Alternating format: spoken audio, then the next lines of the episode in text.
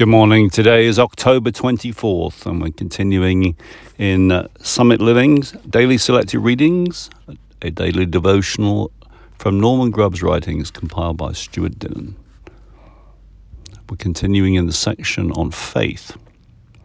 Whatever you ask for in prayer, believe that you have received it, and it will be yours.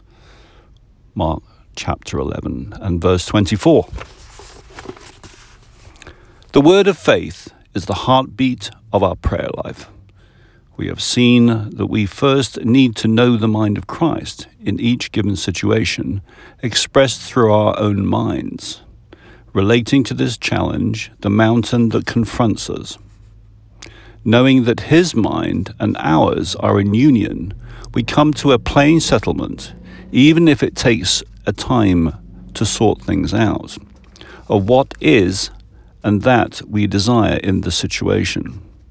We then boldly take it for granted that that means his desire by us, knowing that he freely said in Mark chapter 11, verse 24, What things so ye desire, when you pray, believe you receive them, and you shall have them.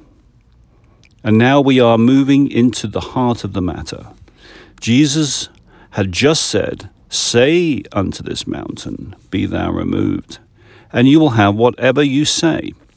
Now, speaking of naming our desires in prayer, he said, Believe that you have received them, and they shall be granted you. Have received, not receive.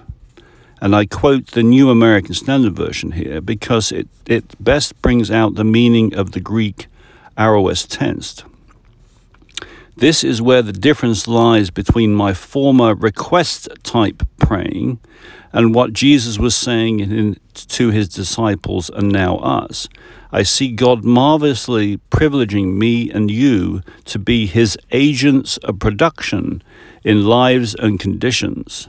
Just as we produce in the material realm by specifically deciding what we shall make and then making it, so now in the realm of the Spirit. For me, I ask no longer unless I also believe and receive. That excerpt today is from Yes I Am by Norman Grubb. Have a great day. I'll see you tomorrow. Bye bye.